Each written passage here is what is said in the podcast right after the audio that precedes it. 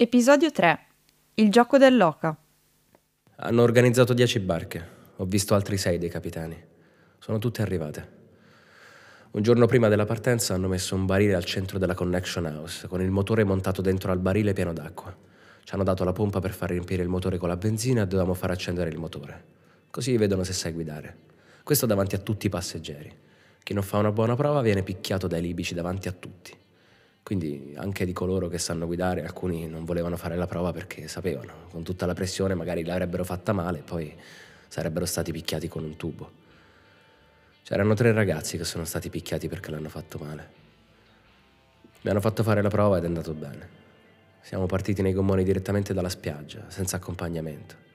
Sapevamo che c'erano tante navi vicine alla costa in quel periodo perché la situazione in Libia era molto calda. Dopo un paio d'ore siamo stati soccorsi da una nave militare tedesca. Sono rimasto accanto al motore fino alla fine per tutelare la barca e essere sicuro che tutti sarebbero arrivati salvi. C'erano tante famiglie a bordo. C. Cittadino senegalese. Io sono Virginia Tallone. Io sono Alice Beschi e questo è Capitani, un podcast d'inchiesta che racconta il cono d'ombra dietro alla parola scafista a partire dalle storie delle persone a cui questa etichetta è stata cucita addosso. Dalla Libia, dall'Ucraina, dal Senegal, dalla Tunisia. Costretto, pagato, entrambe, nessuna delle due. Ogni capitano ha una storia differente, ma quella raccontata è troppo spesso una sola. La priorità del sistema legale è punire chi ha guidato la barca, incuranti del perché. Può così succedere che una persona venga arrestata tramite testimonianze sommarie e condannata in base a prove inconsistenti. Ma questa storia ha molti volti, tanti nomi.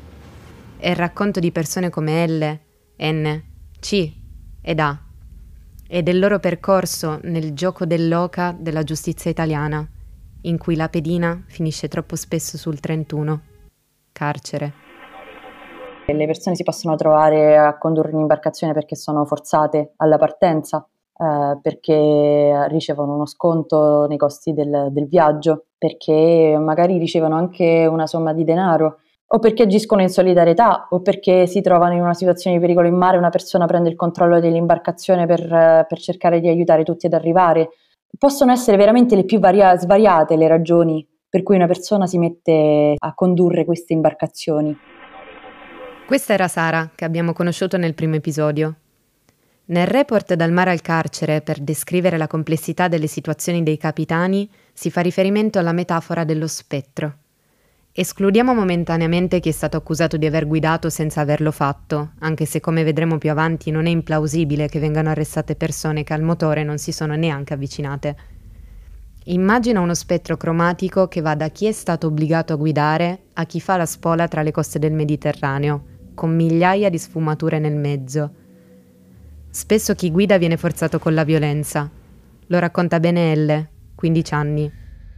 Prima di partire l'uomo arabo con la pistola mi ha detto che avrei dovuto tenere la bussola, mentre a quello in fila dietro di me, che eravamo l'ultimo e il penultimo della fila, è stato dato il comando dell'imbarcazione, sotto minaccia di essere sparati. Solo dopo ho scoperto che quella sera per tutte e tre le barche che sono partite gli ultimi due della fila erano stati scelti per condurre la barca. E non si può fare nulla. Tutti sono armati in Libia. Non è possibile opporsi a quello che comanda. I capitani forzati sono considerati da tutti vittime. D'altronde sarebbe difficile, anche da un punto di vista esclusivamente giuridico, condannare una persona che ha guidato perché aveva una pistola puntata addosso. Ma le ragioni possono essere tante altre. Ad esempio può capitare che durante la traversata qualcuno si trovi costretto a guidare per evitare che la barca perda il controllo mettendo a rischio la vita di tutti magari per rispondere a momenti di panico e trauma, o perché il capitano scelto non è capace e un'altra persona sì. Può essere invece che qualcuno decida spontaneamente di guidare, in cambio di soldi o del viaggio gratuito per lui e altri passeggeri, come racconta C. Il coxer mi ha detto che avrei potuto portare due persone in viaggio, o persone che volevo portare o due persone che mi avrebbero pagato. C'era una ragazza nigeriana che era malata e anche quattro persone che avevano un problema di soldi. Ho scelto uno di loro così potevano avere soldi per tutti e quattro per partire. In tutte le possibili situazioni raccontate finora, i capitani sono essi stessi migranti che in qualche modo cercano di raggiungere l'Europa. Ci sono poi persone che sono effettivamente coinvolte nell'organizzazione del viaggio a livelli diversi, cittadini comunitari e non, e che fanno la spola tra una costa e l'altra. Ce ne parla Richard Brody. Su quel tipo di persone, da, do un esempio. Siamo in contatto con due cugini tunisini, eh, in due carceri diverse in Sicilia, che qualche anno fa sono pescatori si organizzano insieme con un'altra ventina, cioè una ventina di ragazzi tunisini giovani che dicono vogliamo andare in Italia perché vogliamo un futuro migliore, perché la situazione in Tunisia non è sopportabile. Sono due cugini pescatori, prendono la barca e li portano nell'Agrigentino, li lasciano in spiaggia, stanno tornando quando un, altro, un peschereccio italiano li vede chiama le guardie di finanze che va là, dice che voi che cosa state facendo? Ah, siamo in acqua per fare la pesca. E gli chiedono dove c'è pesce, non c'è pesce, la rete è vuota e non eravate qua per la pesca. Li arrestano. Io ho letto le carte del, dei ragazzi che sono stati intervistati, intergo- eh, gli altri immigranti. Nessuno si è lamentato di nulla, né di violenza, né di sfruttamento economico. Hanno detto, questi sono, eh, sono i nostri capitani, ci hanno portato qua. Abbiamo chiesto e abbiamo pagato loro di farlo. Da, questo, da questi ragazzi tunisini non c'era nulla. Erano contenti. Cioè è stato fatto bene. Cinque anni ciascuno. Cinque anni di detenzione ciascuno. Per cosa? Il problema è che la legge, come è scritto per ora, dice che loro assolutamente sono colpevoli di reato di, immigra- di favoreggiamento di immigrazione irregolare e possono prendere solo per questo fino a 15 anni di detenzione. O vittime o carnefici. Nel discorso comune c'è davvero poco spazio per la complessità di queste storie, anche se le situazioni, i contesti di provenienza e le rotte sono molto diversi tra loro. C'è chi per arrivare in Italia percorre la rotta libica, chi la rotta adriatica o ionica. Poi c'è quella algerina, quella tunisina, quella egiziana, ognuna con le sue peculiarità. Per dare invece un'idea delle nazionalità dei capitani, i dati di Arci Porco Rosso per il 2022 ci dicono che più o meno la metà delle persone fermate viene dal Nord Africa. Circa il 30% arriva da paesi asiatici, come Iran, Afghanistan, Siria, Bangladesh, Turchia, per il 15% sono invece ucraini, russi, greci e moldavi. Ci sono casi anche in cui eh, le persone sono skipper professioniste e si trovano per qualche ragione poi a fare, a effettuare questo attraversamento. Noi abbiamo parlato con una persona che lavorava appunto come skipper nel Mar Nero e a cui era stato offerto di portare dei turisti eh, a fare una gita del Mediterraneo a partire da, una, da un porto turco. Nel momento in cui lui arriva al porto turco, invece di turisti, trova un gruppo di, 40, di una quarantina di, di, profughi che vorrebbero raggiungere l'Europa. Anche, diciamo, in qualche modo ignaro, ingenuo, no, delle conseguenze che potessero scaturire da, questa, da questo trasporto, lui decide comunque di, di farlo, questo trasporto, di, di, di, prendere sull'imbarcazione le persone e, e, e aiutarle a raggiungere l'Italia. Sul posto Viene arrestato e condannato per favoreggiamento dell'immigrazione clandestina. Tra l'altro sconta la sua pena e poi chiede asilo in Italia e ottiene lo status di rifugiato. Anni dopo scoppia il conflitto in Ucraina e lui si mobilita anche in solidarietà ai suoi connazionali. Si organizza per aiutarli ad arrivare in Italia in un posto sicuro. In questo caso, diciamo, la reazione del governo italiano è stata molto diversa perché eh, le autorità locali hanno, gli hanno chiesto appunto un supporto e un aiuto proprio per, per organizzare l'accoglienza dei profughi ucraini. Quindi questo, questo mostra anche un pochino la, l'arbitrarietà nell'applicazione di questo articolo criminalizzante.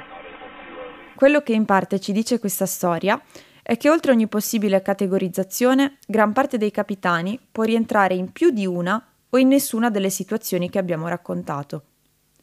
Questo complica il contesto non solo dal punto di vista giudiziario, ma anche da quello di chi come noi guarda queste vicende e non può interpretarle esclusivamente in termini di giusto o sbagliato. Ci abbiamo riflettuto con Maria Giulia Fava.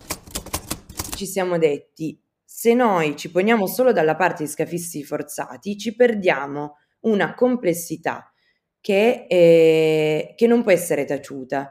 Il mondo appunto non si divide tra buoni e cattivi, tra forzati e gli altri, ma si divide in tantissime sfumature e quello che noi abbiamo scelto di fare è rendere queste sfumature e appunto, come dicevo, non cambiare quello che è un po' la prospettiva. Noi non siamo i giudici che dobbiamo stabilire quanto si è comportato male quella persona o bene. Noi non lo vogliamo questo ruolo. Noi vogliamo capire perché si creano delle ingiustizie. Noi abbiamo visto che anche le persone non forzate hanno subito ingiustizie simili a quelle forzate e quindi abbiamo voluto capire dove fosse la causa ultima. E la causa ultima di questo è in una legge, in una politica che appunto non permette quella che è un'alternativa. Nonostante siano infinite le ragioni e i contesti che portano una persona a guidare una barca che varca la frontiera europea, il favoreggiamento dell'immigrazione clandestina è un reato che non guarda in faccia a nessuno.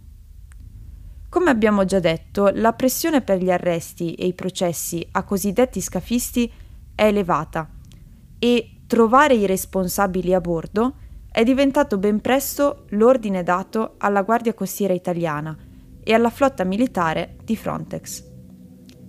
Ma quando avviene l'identificazione? Già nei primissimi momenti del soccorso, che si trasformano presto in indagini di polizia sommarie, poi tradotte in processi frettolosi. Secondo il manuale di Frontex dell'operazione Sofia, uno scafista può essere riconosciuto perché è troppo collaborativo o troppo nervoso, perché è vestito in un modo diverso o perché cerca di nascondersi. Al di là di tecniche discutibili, come il profiling, il metodo investigativo principale si basa sulle testimonianze degli altri passeggeri. Ce lo hanno raccontato Maria Giulia Fava e Richard Brody. Il principale metodo di identificazione delle persone accusate di essere scafisti è, è l'uso e l'abuso dei, dei testimoni. Eh, questo abuso, anche eh, nel report abbiamo cercato di metterlo in evidenza, che ehm, si ha principalmente in, sotto quattro profili. Il primo è cosa si chiede ai testimoni per identificare lo scafista. Il secondo come vengono scelti questi testimoni. Il terzo è l'attendibilità dei testimoni e il quarto è invece eh, dato da eh, come le dichiarazioni dei testimoni che eh, ascoltati eh, durante, nell'imminenza dello sbarco entrano nei procedimenti penali e diventano prove per eh, condannare lo scafista. Che domande vengono poste ai passeggeri? Allora, sulla domanda, questa è una um, criticità che emerge soprattutto nella rotta libica, in cui appunto il livello di costrizione delle persone che si pongono alla guida è molto alto. Le domande che vengono poste ai eh, possibili testimoni sono chi ha guidato, chi faceva parte dell'equipaggio. Nessuno eh, chiede a questi testimoni quali erano le eh, condizioni di partenza, eh, se eh, le persone eh, libiche hanno ehm, minacciato in qualche modo il soggetto che ha guidato, se c'era un clima comunque di paura e di non libertà di autodeterminazione e di scelta ma ci si limita a voler sapere chi era, chi si è posto alla guida, che appunto è l'assurdo di come se ci fosse un incidente d'auto e invece di voler eh, sapere la dinamica dell'incidente si chiedesse solo chi fosse al volante in quel momento e quella persona fosse colpevole in ogni caso. Chi ha guidato la barca, chi faceva parte dell'equipaggio. Fine. A queste domande scarne e semplicistiche si somma una probabile vaghezza nella traduzione, che rende questo primo passo ancora più problematico. Soprattutto se consideriamo che alle autorità bastano due o tre testimoni che indicano la stessa persona per arrestarla. Due o tre a fronte di centinaia di passeggeri. In aggiunta, spesso l'identificazione del capitano si basa sul colore della pelle. Per le autorità, essere di un'altra etnia è un indizio di colpevolezza e nella maggior parte dei casi i testimoni sentiti hanno una nazionalità diversa dagli accusati. L'abbiamo visto casi in cui ci sono cinque iracheni che dicono erano cinque afghani e viceversa, e poi le polizie devono decidere con chi stanno, no? Questo tema apre anche un'altra riflessione, quella sull'attendibilità dei testimoni, spesso incentivati a rispondere e interrogati in un momento estremamente delicato. E l'abbiamo sentito tantissime volte che è un momento dello sbarco, quando hai persone, non è una parola che io uso leggermente, però traumatizzate, nel senso vero, che hanno vissuto tutto, e chiedi una figura di autorità, che è la polizia dello Stato in cui tu sei appena arrivato, e a quale tu devi chiedere asilo. E ti dice, hai visto che hai guidato? E se dici no, eh, va bene, se vuoi un permesso di soggiorno, vuoi andare a scuola, vuoi un letto, vuoi un pasto caldo, e ti dice che in qualsiasi altra situazione, qualsiasi altro processo, è evidentemente un abuso di potere. Cioè non vale nulla la parola di un testimone messo in quella situazione. Purtroppo nei anni non ci sono stati occhi adossi a, questo, a questi processi per eh, tutelare i diritti penali che ci dovrebbe essere. Se chi ci ascolta mastica un po' di diritto, ma anche senza grandi conoscenze pregresse, è evidente che questa modalità di fare indagini sia alquanto problematica. Oltretutto può diventare pericolosa. I capitani vengono identificati anche tramite foto e video ripresi dalla sorveglianza aerea e secondo il manuale di Frontex che abbiamo citato prima, anche tenere la bussola o il telefono satellitare segnala l'appartenenza a un presunto equipaggio. L'avvistamento di aerei e la paura di essere identificati come scafisti perché in possesso di questi strumenti o perché vicini al motore crea panico a bordo e può causare incidenti mortali. Da queste raffazzonate modalità di indagine, che diventano poi vere e proprie prove durante i processi, possiamo trarre due conclusioni. La prima è che nella maggioranza dei casi, contrariamente alla logica annunciata dalle istituzioni, non è davvero un modo per capire le organizzazioni criminali. Per esempio, l'amico ucraino, di cui avevo menzionato prima, ci ha detto, detto che guarda, non mi hanno mai chiesto i nomi delle persone che hanno organizzato il viaggio. Io gli ho detto, questo mi ha minacciato, questo ha preso il passaporto, cioè non volevo, non, non, era, non era interessante. E quindi l'identificazione dei cosiddetti scafisti si vede da queste modalità è semplicemente per fare numero. La seconda è che non è raro che persone che si sono limitate a guidare una barca senza nessun ruolo nell'organizzazione o che magari non hanno neanche guidato siano condannate a pene severissime. Siamo sicuri che nelle carceri italiane tutti gli scafisti che sono stati condannati sono veramente colpevoli, che tra loro non ci siano degli innocenti. Ad esempio, tra le tante cose che uno potrebbe domandarsi, come mai ci sono persino minori? State ascoltando la voce del magistrato Gigi Modica, che magari vi ricordate dallo scorso episodio. Durante la nostra intervista ha proseguito parlando della nota situazione di violenza nei lager libici un contesto in cui sarebbe difficile immaginare che una persona abbia possibilità di scelta. Non ve lo ponete il problema che è un'anomalia e che la spia di, di qualcos'altro, dell'impiego eh, come carne da macello di poveri cristi per il trasporto di navi con la quasi certezza che questi soggetti poi verranno presi, catturati e condannati a pene esemplari. Modica è stato il primo giudice italiano a riconoscere lo stato di necessità in un processo a due persone accusate di essere scafisti. Era il 2016.